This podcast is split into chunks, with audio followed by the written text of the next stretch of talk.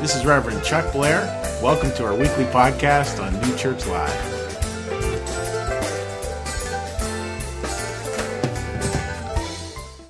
So today, I get to share with you a message I've been thinking about for a long time.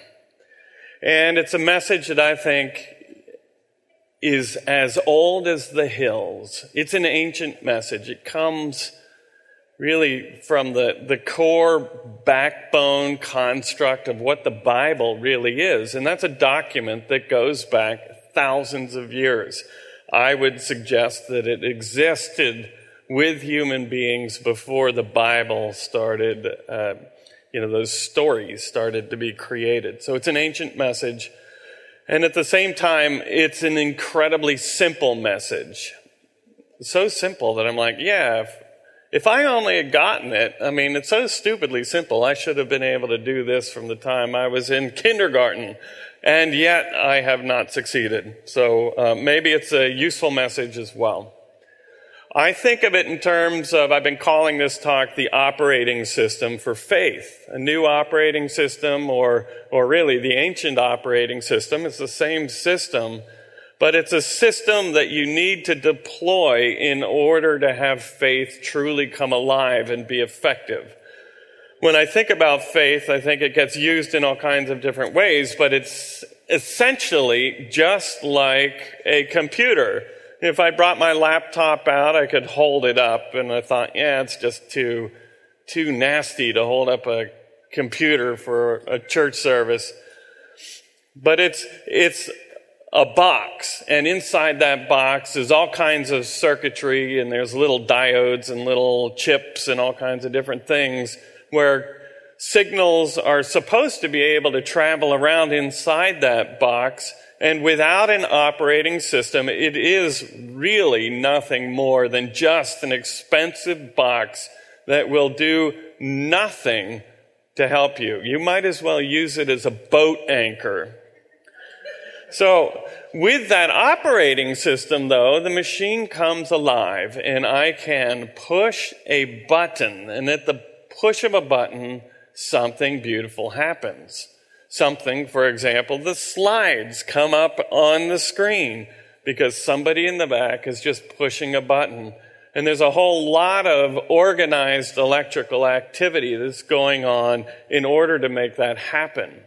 So there's suddenly a result that's happening because of an action that wouldn't otherwise happen. So if you think about that in terms of faith, and think about faith as being a construct that is much like that box that is wired in a certain way, that you've got to have the operating system in order for it to work. And not only is it just faith in general, but I think in terms of this wonderfully problematic, yet wholly, sometimes sacred, sometimes completely confusing, and let's be honest, at times, you know, even we get either irritated or bored by some of the stuff that's in this book, with the operating system, this comes alive and it starts to work in a different way. And for me, when you deploy the operating system, there's an energy that happens to it. And that energy, I would say, is God stuff. That's God stuff. So this is really the final series about, it's really all about love. And what I'm here today to tell you is this really is all about love. And when you learn how to deploy that system in your life, it's just like a, a computer with an operating system. Very, very powerful things start to happen. And it's not, not just an electronically generated system. This is a God generated system.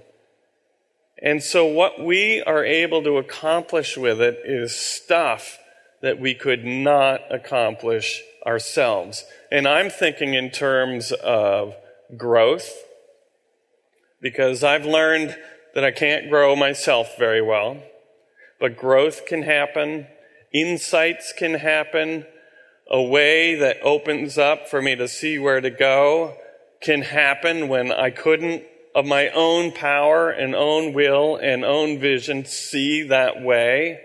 Healing happens. All kinds of very, very powerful things happen that, that really, by myself, I would be powerless to trigger. So, so hopefully uh, I can help you with that today. We started off this system choosing love with a very, very powerful presentation. When we started it three weeks ago, I was out in Seattle. I was preaching out in Seattle, but because there's a time difference, I can tune in to New Church Live in my hotel room and I could watch Scarlett Lewis talk. Now, Scarlett Lewis, as you may recall, if you were here, her son was killed in the Sandy Hook massacre back in 2011 up in Connecticut, and she was suddenly confronted with a very, very traumatic environment, and she had a choice of what she was going to do with it. So I took a little clip out of that talk where she really is zeroing in on that question what was she going to do about it? And let's watch that.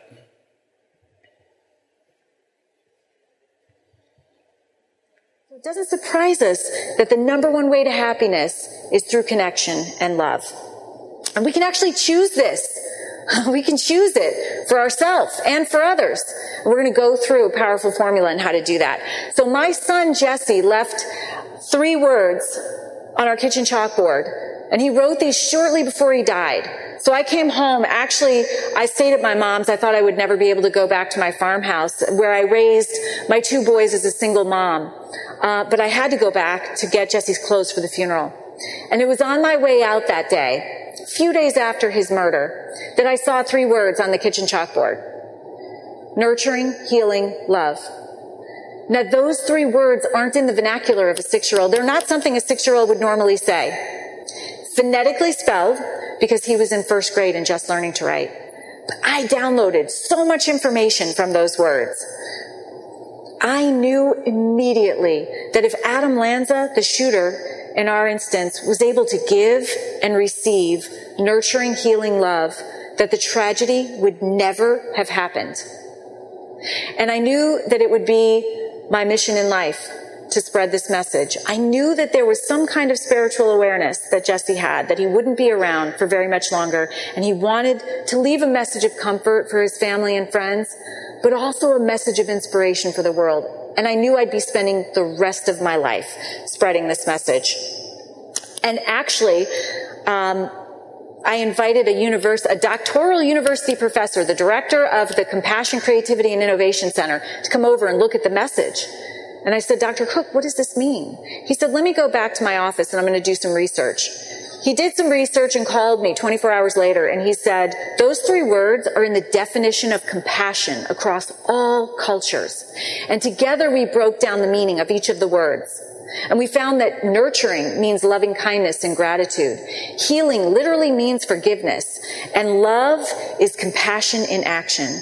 When you have the courage to practice those three character values, neuroscientifically in that order, and I'm pretty sure that Jesse didn't realize that, you're choosing love. You'll see why we put courage in there in a moment. But it really does take courage to do a lot of the things that we do, right? In our life.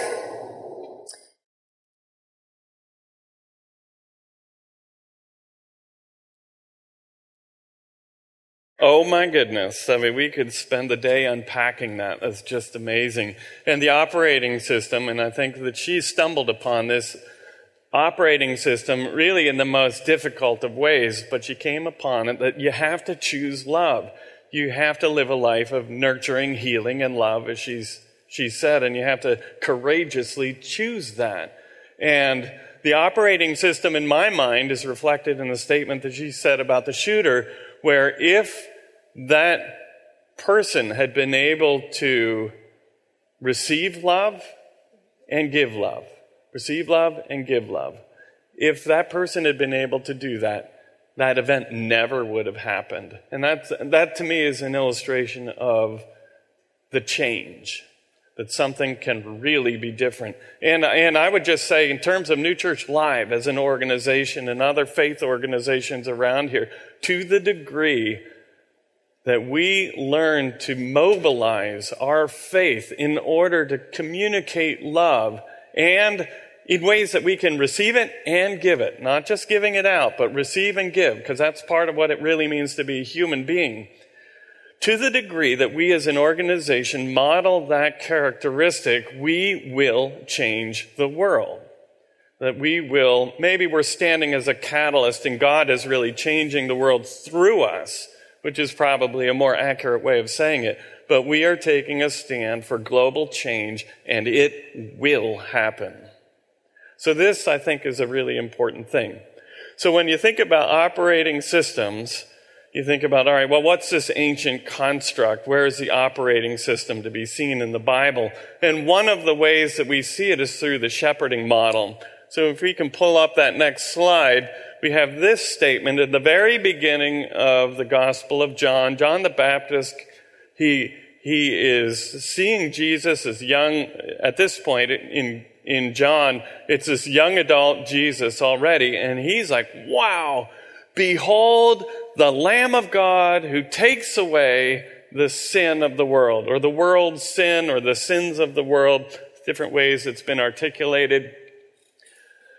And I look at that and I scratch my head and I think, the Lamb of God?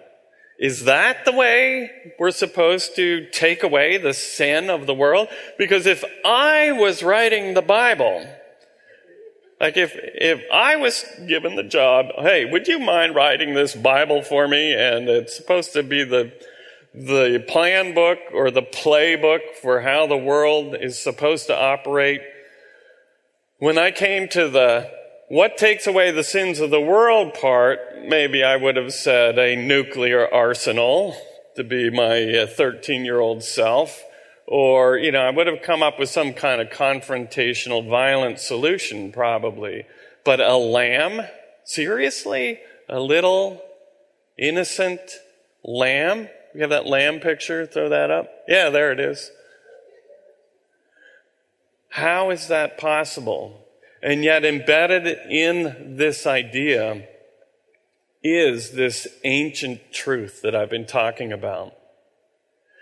So the Bible is written in a shepherd model, that the whole economy was based on shepherding at that time in that part of the world. It's all about how shepherds work and how sheep work. And if you were a shepherd and you heard those words, you were like, yeah, of course. I have to learn how to take really good care of those lambs because those lambs are my future. You could think of it sort of just flat out from an economic standpoint if you wanted to. But also, I think if you think about it a little bit more deeply and you think about sin and what sin really is and the harm that comes out of hatred and that blackness that's kind of embodied by sin, you can see that the antidote truly is the love that is symbolized by a lamb. So to the degree that we cultivate lambs in our lives, or what's symbolized by lambs, because we don't live in that, that agrarian culture anymore, but to the degree that we as human beings are willing to challenge ourselves and take care of those lambs. Take care of them wisely and intelligently and focus all our energy on growing that which is symbolized by lambs. Maybe we're going to start to see some changes. And so, with that in mind, I want to invite the band to come out for the next song. And you can just think about as they're coming out, what are those lambs symbolizing in your sphere of influence, in your heart, in your relationships with others, in your community? What is symbolized by that innocent, kind of vulnerable, yielding, beautiful lamb, and yet it's a lamb with so much potential? So I wanted to read a little uh, section of New Testament that comes out of the Gospel of John a little bit later, where Jesus is talking about good shepherds. He says, Well, I am the good shepherd.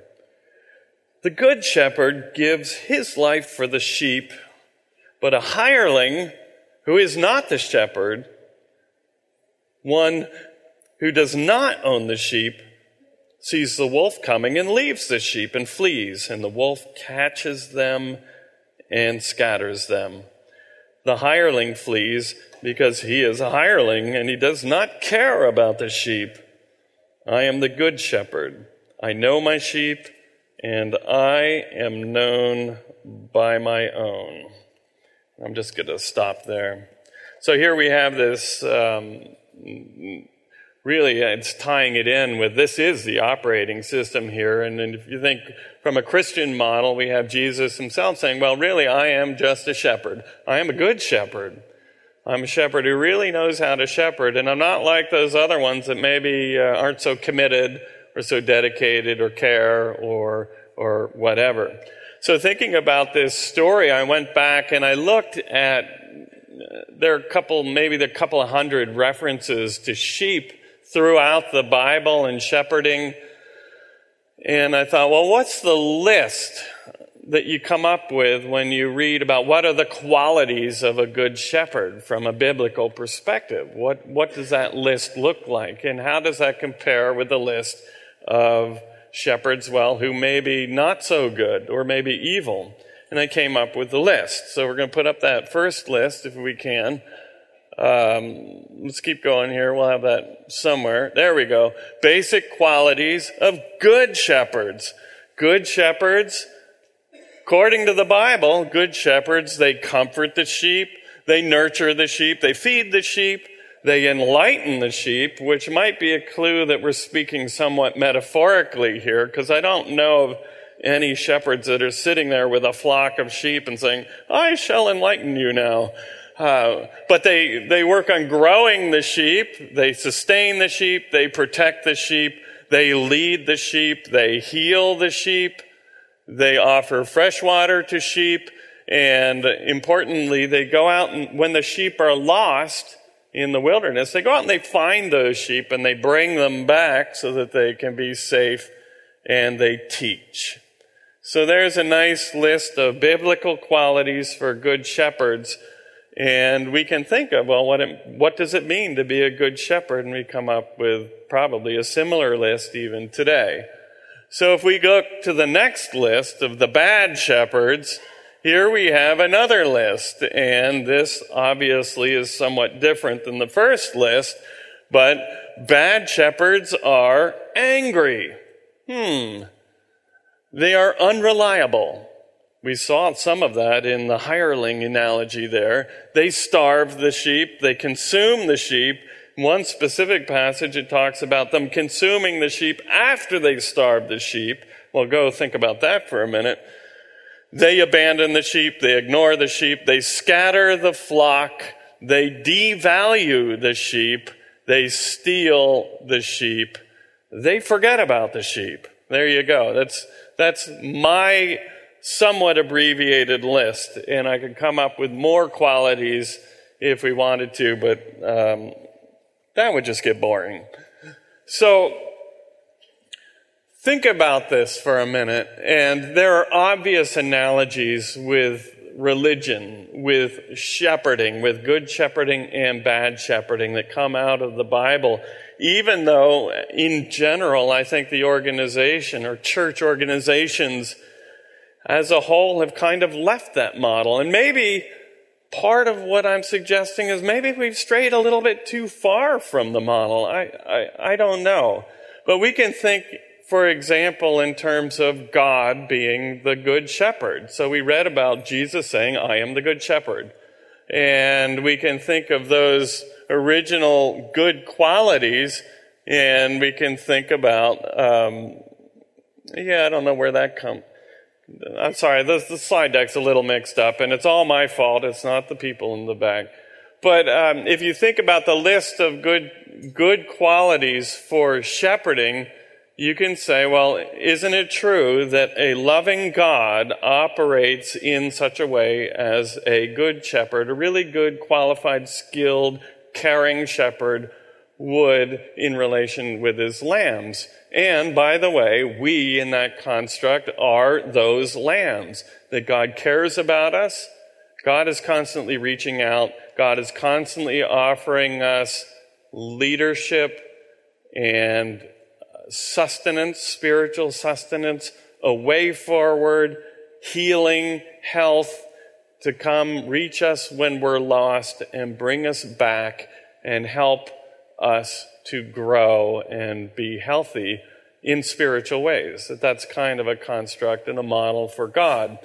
You can also think of it in terms of churches. And if you just think for a minute, well, a pastor, that is a shepherding type word, and a pastor is supposed to be a good shepherd.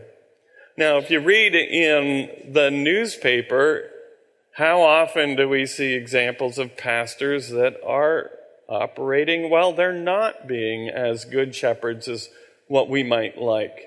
And as a result, it's as if the flock is scattered. So you can see those models.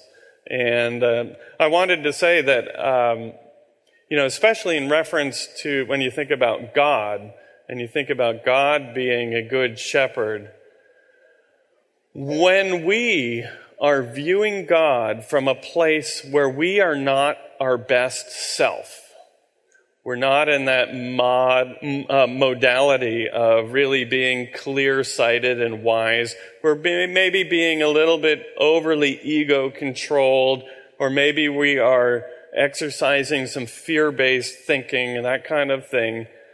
And when we're in that place, we don't always see God in the light of those good qualities. We sometimes see God as being angry, or we sometimes see God as being threatening.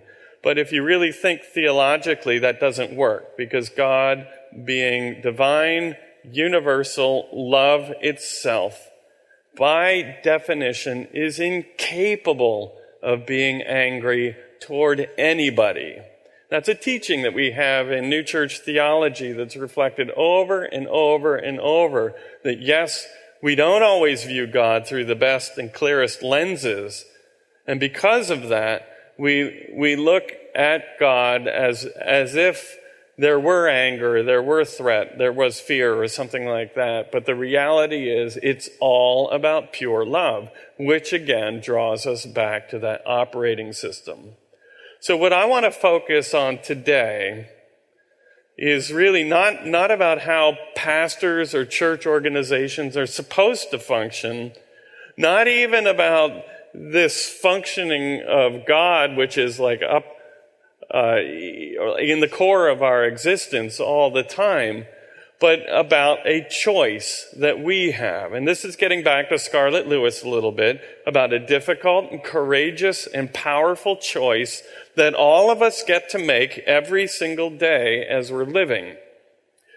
In New Church theology, we're taught a little bit different model of this shepherding kind of thought. Yes, it's, it's, referred to pastors. Yes, it's referred to God, but it is also referring to the quality of our faith.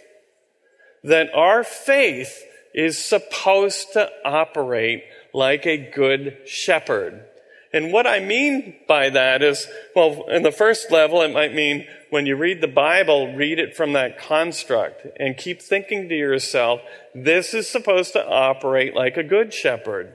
So it goes back to those good qualities. It's supposed to function in ways that draw out goodness, that build goodness, that nurture, that feed, that heal, that draw up, that lift up, that offer spiritual life and sustenance to anything that is truly good. Yeah, that's, that's those stories in the Bible. That's our theology in general.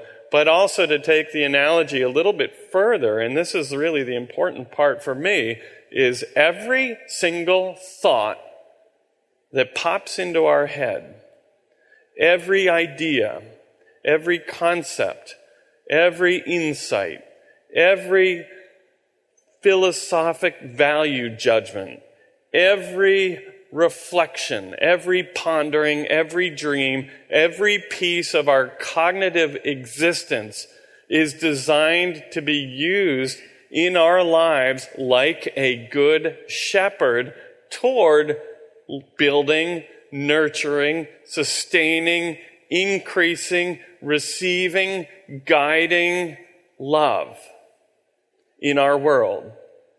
so that we too can learn to be open to receiving love from God and giving love as true human beings.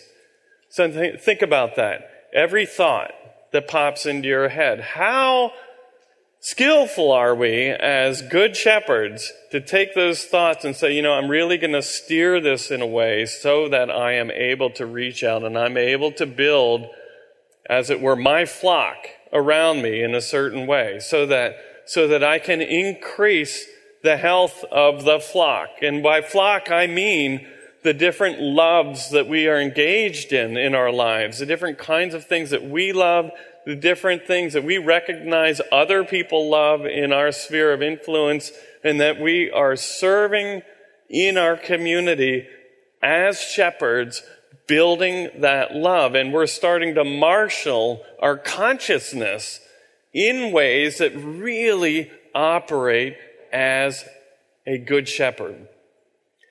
I think, uh, in terms of the contrast for a moment between the good shepherds in our mentality and the evil shepherds in our mentality, there's a wonderful story, and it's a difficult story that comes to mind out of the New Testament where Jesus and his disciples come upon a group of people and they are surrounding a woman who was caught, as is said in the text, she was caught in the very act of committing adultery, which was a, a crime punishable by death at that time. Difficult situation. She had broken the law and they were ready to punish her. And from the story, you get this atmosphere of bloodlust from the group of people that were around.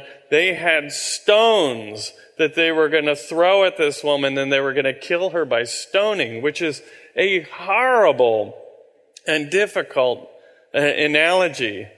And I would say it's completely metaphoric, and it's helpful to recognize the metaphor that's behind this story. So there's a person who broke the law. There are people that are using jagged stones in order to kill that person. What I want you to think about is that those stones are symbolic of truths in our lives. And then when we think about that, the question that immediately comes up is how are we willing and able to use the things that we regard as truth in our lives? Do we use them as jagged stones in order to put somebody else to death? which is a very harsh and judge, judgmental action? Or are we willing to use those stones in some other way? Jesus comes into the story. He kneels on the ground. He's kind of drawing in the clay and he says to the crowd, uh, you who are without sin, person who's never sinned in their entire lives, let them cast that first stone, all right? Let them do that. You can start that, but, but you have to be without sin. And of course, everybody's like scratching their head and thinking a little bit, and they're like, well, that, I'm disqualified. And they walk away. Everybody leaves, and the woman survives. And he just says, go and sin no more. And that's the end of the story. But for me, it's a harsh story. It's a difficult story to hold.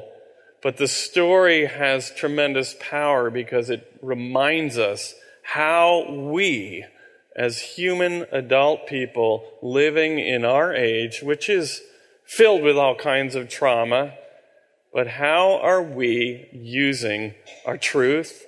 How are we using our thoughts? How are we using our insights? How are we using the, the things God opens up in our lives that we can see in order to bring about healing bring about sustenance, bring about feeding, bring about life, and build a presence, a more solid presence of, again, that flock that is around us. That is the operating system. That's the operating system, and that changes everything. It changes everything. So for me, it's incredibly powerful to go back and think, yeah, you know, here I am. I have been a pastor in this church for almost 30 years. And there have been times when I've been like heads down, really concentrating on the truth, understanding the truth, and I've got to impose the truth or enforce the truth, or thinking in those terms. And, and in my life, that imposition, that enforcing model doesn't really work very well. When I come back and I stand back and I say, this is all about love, and how do I use what I understand, use what I know in order to be a gentle shepherd? That the goal is connected with those little lambs that are out there. And when I think of little lamb, I think of vulnerable, gentle, young loves that maybe are just beginning in a person's heart. And it's easy to come in and it's easy to shut those down. They need, they need care. They need nurturing. And that's true for us, you know, in our own individual hearts, but it's just as true in our relationships with other human beings. And how do we reach out and serve? I have this funny story because um, this happened last Sunday as it, as it just happened. And the story is about how easy it is to respond from you know, the, the external context of what you observe. You know, you see something and in a flash you, you create this inner story about what you think is happening. And then because you create this story, you can react in the most obtuse ways because you don't really know what the story is, right? We all do that. Um, and it can damage relationships. It can do all kinds of, uh, you know, it just leads us, leads me, speaking purely from my own perspective, leads me down a car- garden path and always gets me in trouble. So I am preaching in this little church in Stockholm. It's a wonderful little church. I used to be pastor there a million years ago, and I'm preaching in Swedish, which is kind of an accomplishment today. And so I'm there talking, you know, blah, blah, blah there is, you know, 20 people there. And so it's a small congregation, very small community, and nine kind of people, nine people, nine large males with hair walk into the church. Three of them have Heinekens, and I'm thinking to myself, this is something's going on here, you know? Um, so, and everybody's looking around like, what's going on? What's going on? Nine people, and that, that almost doubles the size of the congregation when they come in. And they are looking mighty disheveled. And um, I have no idea what's going on. So I just invite them in, sit down, and continue the message. And in this church, I'm wearing a robe, so it's kind of like formal. And I just continue the thing and and I'm noticing, well, they're not really tracking all that well. And I'm thinking, well, it's probably the Heineken, but, you know, I don't know. Um, I wind up um, the service as quickly as possible. Um, I go out, change out of my robes, come back out, and I meet these people. And they're like, hey, it is so awesome to meet you. I'm like, yeah, that's cool. Who are you? they say, well, we we live in Helsinki, Finland, and we took the overnight boat, which is known in Stockholm as the Booze Cruise. Uh, we, we took the overnight ferry from Helsinki to Stockholm. We have three hours. We wanted to come to this service because we watch off the left eye, which is a Swedenborgian variant uh, that we do online we watch off the left eye all the time in Helsinki, and we really wanted to meet some people who are engaged in this, in this theology. And oh, by the way, we don't speak Swedish, so we couldn't really understand what you were saying. so, you know, it's one of those things where um, it would have been so easy to respond kind of like, put up your guard, be careful. And it was a wonderful meeting with a group of people that traveled the entire night on a booze cruise to Stockholm, walked in because they wanted to be present. And that to me was uh, really cool. And the fact that they walked in with Heinekens, I mean, well, well, they did come on the booze cruise, you know. Um, but the point wasn't that. And they didn't come, they weren't drunk when they came in. They were just human beings looking for contact. And that was really amazing. So for me to, you know, withhold judgment, who are these people? What's their story? How can I act as a gentle shepherd in relationship with them and find out what they need and see if I can serve that? Well, it turned out I could serve that really pretty easily. Like I, I'm pretty dialed in as a minister and I've got some resources for them. So that was really cool. And I was able to write up my email address and say, hey, you know, let's continue this, this conversation. Maybe the next time I come to Stockholm, I'll take the booze cruise to Helsinki and we can get together.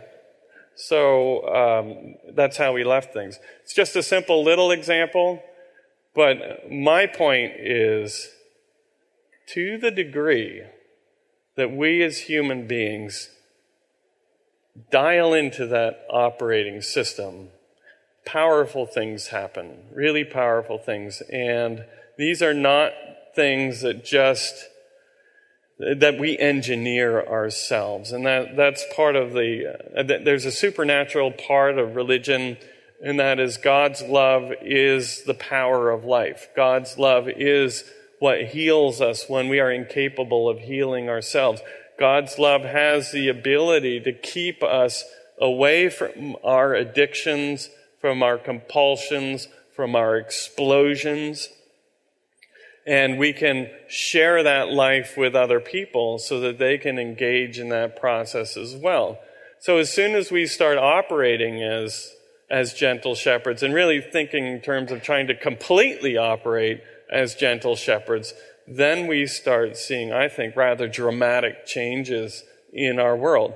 And I, I think just, you know, to put it right out there, how incredibly random does it seem to like an individual is just standing there preaching in Swedish, focusing on just trying to get through the message so that it's intelligible to a group of people when another group of people they they came from a different country they show up in that service knowing they're not going to speak Swedish and they are looking for connection like that to me is a little bit of the example of yeah, these supernatural things, these supernatural connections start to happen because there are more and more people that are engaged in the operating system.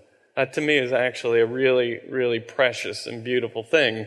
And okay, so they, they look disheveled because they were. They spent all night awake. And they were looking for something. And amazingly, we were able to, to help with that. So I, I, I, think that that can get folded out into everyday life for any one of us. As long as we are kind of keeping our eyes open, how can we operate in ways that nurture, that lead, that serve, that heal, that find that love that is lost and draw it, ba- draw it back? How can we operate as gentle shepherds? in the same way that Jesus did. If we do that, it all shifts. It all shifts. So my Monday morning message for New Church Live is take steps in that direction and just ask yourself in prayer, Lord, help me to be a gentle shepherd too. Show me the way. Help me to reach out just once or just twice. And if we do that, something big is going to change. So, with that, I want to thank you all for coming. We are going to have a closing prayer with some music. Uh, I'll say a prayer, and then you'll have a chance to pray on your own. And you can say the Lord's Prayer, or you can say your own prayer. I know there's a lot of healing thoughts going on. November is always, in my mind, a time for healing and transition and A lot of people in our, in our community are needing healing prayers and thoughts. So I'll be keeping my thoughts in those directions during my part of the silent prayer. Let us pray. Lord, we turn to you as the author of life. We turn to you as the one who brings all new loves into existence and helps us identify them and see them. We recognize that you change our lives so many times by bringing these new loves unexpectedly into our lives, and we thank you for that. Lord, just help us be gentle shepherds today. Help us reach out with a nurturing heart. Help us see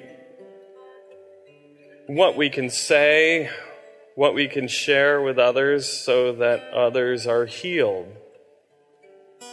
Inspire us, O Lord, with leading so that the love in our hearts can be fortified by you and that we can share your beautiful, healing love.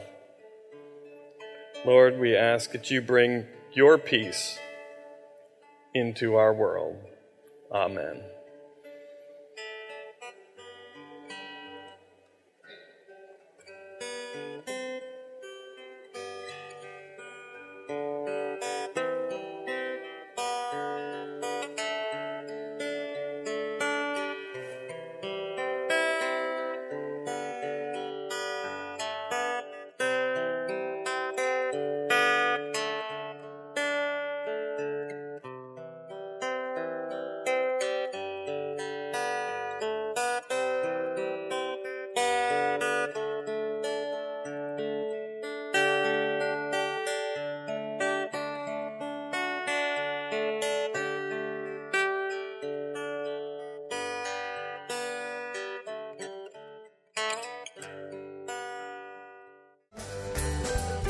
Thank you for listening. You can support this podcast at www.newchurchlive.tv.